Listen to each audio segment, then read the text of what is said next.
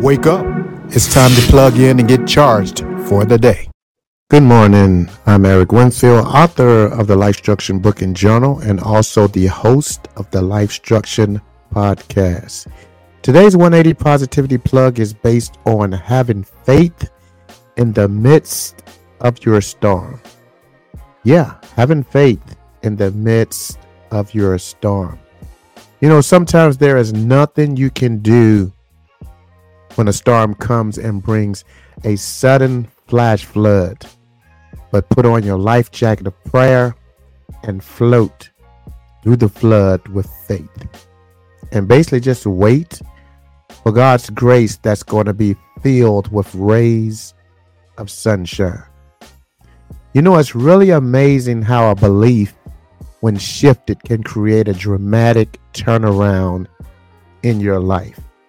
Extraordinary minds that have the power within to have faith in the midst of a storm can powerfully shift the mind to believe that God has all the power to bring sunshine to any situation if we just remove fear from our minds and believe. You know, sometimes the dark chapters that we go through in life, they are only dark because we're the ones who turn the lights off, because we lose all hope. I don't know who needs to hear this, but the doctor may have told you that he's seen a spot. Mm. But you need to believe and see scripture.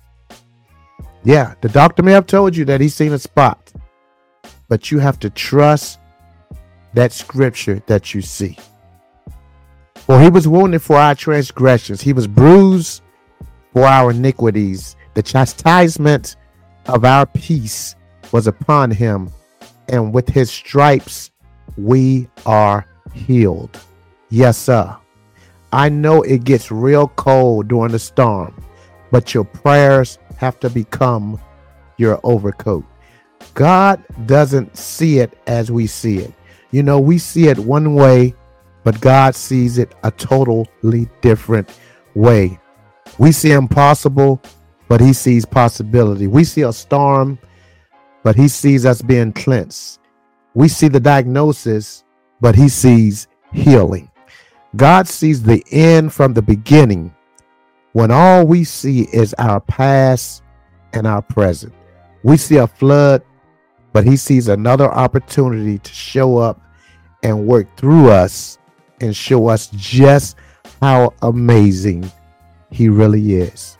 So I'm praying we all begin to see God's perspective and use God's strength to reawaken faith when we're tempted to throw in the towel.